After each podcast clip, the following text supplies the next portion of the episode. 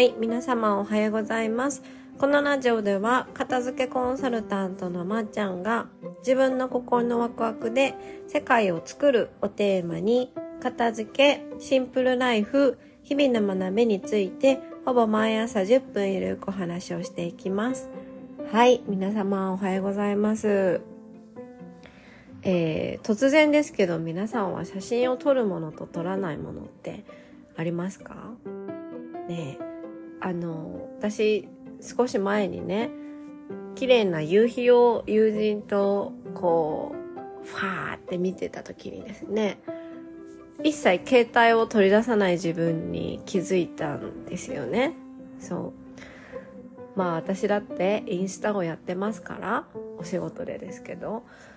なんかそういった綺麗な夕日を日常の中で撮ってあげる時もあるんですけどその時は本当にあまりにもその瞬間が美しすぎて携帯を取り出さなかったんですよね。そう。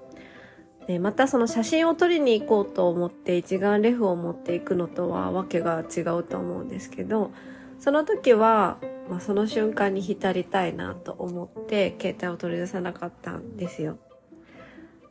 であの写真をね一度でもこう振り返ってみると自分がどういった写真を見た時にすごくこう気持ちがこうワクワクしたりとか浸ったりできるのかってすごく、えー明確にわかるんですけど私は明らかにですねあの食べ物とか景色の写真は見返してもえーみたいな感じで終わるんですよね。あんまり見てもなんか記憶が。これどこのだっけ？みたいな。この森の写真どこのだっけ？ってなるんですよ。で明らかに見ててすごくあああの時ああだったなと思うのは人間が写ってる写真なんですね。でそれにあの写真と向き合った時写真の片付けをしてから気づいたのでもともと撮ってなかったんですけどでもなんかみんなに合わせてとかみんな撮ってるからって言って撮ってた食べ物の写真とか景色の写真とかねほぼほぼ撮らなくなりました。はい。あたまには日常でねそのすごい綺麗な夕日に出会った時とかはそれこそインスタ越しの皆さんに日常の豊かさを伝えたくて載せる時もあるんですけどそれってまあそういう目的があって撮るだけで自分で見返すためにあのラーメンの写真とか友達とご飯食べに行ってご飯だけ撮ることって本当に私ないんですよね。もう出てきて3秒後には食べてるみたいな感じで。で私の前の人もその3秒後には食べてるから あの撮る暇もないっていう感じなんですけど。そんな感じでね写真もなんで自分は撮るのかっていうことをねあの一回考えてみるとすごく面白いなって思います。はい。なんで私はあれだけラーメンとか好きなんですけど、まあ、ラーメンはね、私結構見た目美しくて見返すことあるから時々撮るんですけど、あの、まあ、ラーメン以外の食べ物写真はほぼほぼ、ほぼほぼないですね。はい。人間が写ってる写真ぐらいしかないです。はい。というわけで、えー、今日のテーマなんですけれども、今日のテーマは少し写真の話からずれますが最近の私の体験談からねはいお話しますが捨てる時に初めて感謝するものがあるっていう話をします。はい。捨てる時に初めて感謝するものがあるっていう話です。これはあの亡くなって初めて知る大切さみたいなねものと似てるんですけどあの、使わないけど、明らかに使ってないんだけど、ずっと捨てられないものとかずっと置いてあるものって皆さんあると思うんですよ。で、これだけ、あの、片付けやってきましたって言ってる私もね、まああるんですよ。そう。まあ大体それは思いがこもっているものなんですけど、思いがこもってるだけども、あの、大切にしたいと思えるほど、なんかよくすごく大切でもないけどなんかわかんないけど捨てられないものの中に私はね、えー、メガネがあるんですね。そう。メガネは明らかに度が合ってないと使えないですしそう。あの使う使おうとするには次お金を払わなきゃいけない。お店に行かなきゃいけないっていうまあ、明らかに手間とねお金っていうエネルギーを注がなきゃいけないのでそこまでしたいわけじゃないみたいな。ちょっとなんかえ私そこまで思いがこのメガネにあるわけじゃないみたいな。でもなんか捨てられないみたいなものがあるんですけど赤札堂のメガネなんでね。そんなめっちゃ高いものじゃないんですけどね。そう。で先日あの私の相方さんがなんかこう片付けをね一人でせっせっせっせはい、あの、やっていた時に、私もふと、あの、メガネをね、整理してて、あ、このメガネ、私もう手放してもいいかもなって思ったメガネが、その、ずっと、えー、私が一番最初に買ったメガネなので、まあ、高校生ぐらいの時に買って、まあ、そこから完全に動画合わなくなって、あの、ずっと奥にしまい込んでたメガネなんですけれどもね。そう。なんか、あ、もう私大丈夫だな、もういいかもなって思ったものなんですよ。で、先日手放そうとしてたんですけどね、そう手放したんですけどね、あの、いくら、なんか、まあある程度思い出があって、そのメガネも持ってたとはいえ、毎日毎日そのメガネに感謝してたかっていうと、すごく感謝してたかっていうと、そうでもないんですよ。そのメガネと向き合う時間なんて普段取らないから。で、あの、手放そうって決めた時に初めて、この間浸ったんですよね。メガネに浸ったんですよ。で、あの、まあ、手放そうと思って袋にペイって入れてて、その捨てる日になった時に、彼が、あの、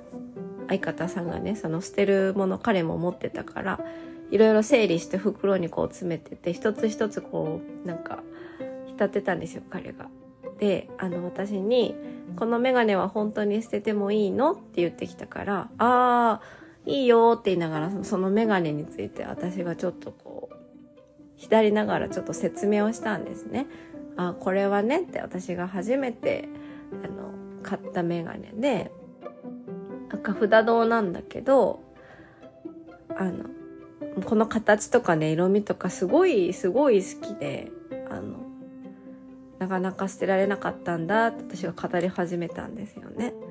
でそう自分で分かってはいたけど初めて人に対して言葉で説明したからあ私って本当にこのメガネの形とかなんか色味とかすごい好きだったんだなって思ったんですよ。改めて言葉に出して人に説明してこう自分にあ私そんだけこのメガネが好きだったんだなって思ったんですよね。なんかあの赤札堂のさ、全部で5000円みたいな、1万円か。か忘れちゃったけど、そんなね、高くないやつですよ。昔のジーンズとか、そういうメガネがない時代のね、はい、あの、メガネなんですけど。で、あの、あ、そうなんだって。言って、そうそうそうで、え、ね、なんで私赤いメガネ買ったんだろうって思い出しながら、あの歌手のね、トミー・フェブラリーが私すごい好きで、トミーさんはね、赤いメガネをかけてるんですよ。彼女は、あの、川瀬智子さんって人なんですけど、普段はね、メガネかけてないんですけど、そのトミー・フェブラリーとか、トミー・フェブラリー以外にもなんかいろんなキャラクターがいるんですけど、それを自分でプロデュースして、そういう世界観を作り上げるときに、まあ、いわゆる演技みたいなことなんですけど、そのトミーになりきる時に赤いメガネを彼女はかけるんですね。それを見てかっけーと思ってたんですよ。変身みたいじゃんみたいな。そう。ウルトラマンセブンみたいと思って、そう。あの、私も赤いメガネかけたらちょっと変身できるっていうか、その、アメリカのちょっとこう、女子高生みたいな。Hey! みたいな。How are you? みたいな。I'm fine, thank you みたいな感じになれるかなと思って買ったんですよ。そう。そうそうそうそう。I'm fine, thank you 言わないですね。ごめんなさい。What's up? みたいな感じでね、あの赤いメガネを買ったんですけど、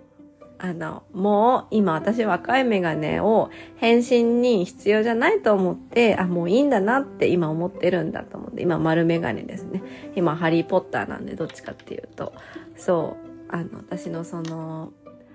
アメリカのその女子高生とかチアガールとかそういう世界観に憧れていた可愛い自分を思い出して浸って そのメガネに感謝をして手放したっていう私の 嬉しい恥ずかしいエピソードなんですけど。そう。でもそれって捨てるっていう決意をしないとそこまで浸らなかったからそうあの捨てる時に初めてやっぱ感謝するけじめをねつけるんですよ人って。だから捨てるってあながちこう本当に悪いことじゃなくってそのものとこう思い出に浸ってさよならをするような、まあ、そういう瞬間ですよね。そう。人もそうですけど別に死ぬことは悪いことじゃないしお別れ人とお別れする時とか人と会えなくなる時もね別に悪いことじゃないんですよね。そういう時が来ないと人って感謝をしたりとかこう良かったなって今までの奇跡っていうのは良かったんだなって気づけないほど、えー、愚かな生き物って言ったらあれですけどなかなか気づけないものね気づけない生き物じゃないですか。あれだけ親は大事って言っても親が亡くならないとなかなか、えー、気づかない人がたくさんいるのでそう。やっぱねあの、そういう瞬間っていうのはね、大切だと、はい、私は思います。悪いことではないので、捨てるイコール悪って思ってる人は、今日の私のエピソードを聞いて、あ、捨てて初めて感謝できるものもあるんだなって、あの、分かっていただけたらなと思います。はい。そしてその瞬間を人と共有できたら一番いいですね。そう。私はそのメガネの説明をしながら、あのすごい思い思い入れがあるんだって言って、じゃあ取っとくって言われた時に、うん、もういいって。私はこのメガネも重くてつけられないし、痛いし、今私が好きなメガネは手元にあるからもう大丈夫って言ってた自分に、あの少し、あの、嬉しくなりました。はい。というわけで今日はですね、捨てる時に初めて感謝するものもあるっていう話でした。もちろん使う時に感謝するものもありますけどそうじゃないあまりにも当たり前なものって捨てる時に初めて気づくこともあるのでそうそんなお話でした。はい。では今日もここまで聞いてくださってありがとうございました。えまた次回のポッドキャストでお会いしましょう。ではでは今日も一日味わい尽くしてください。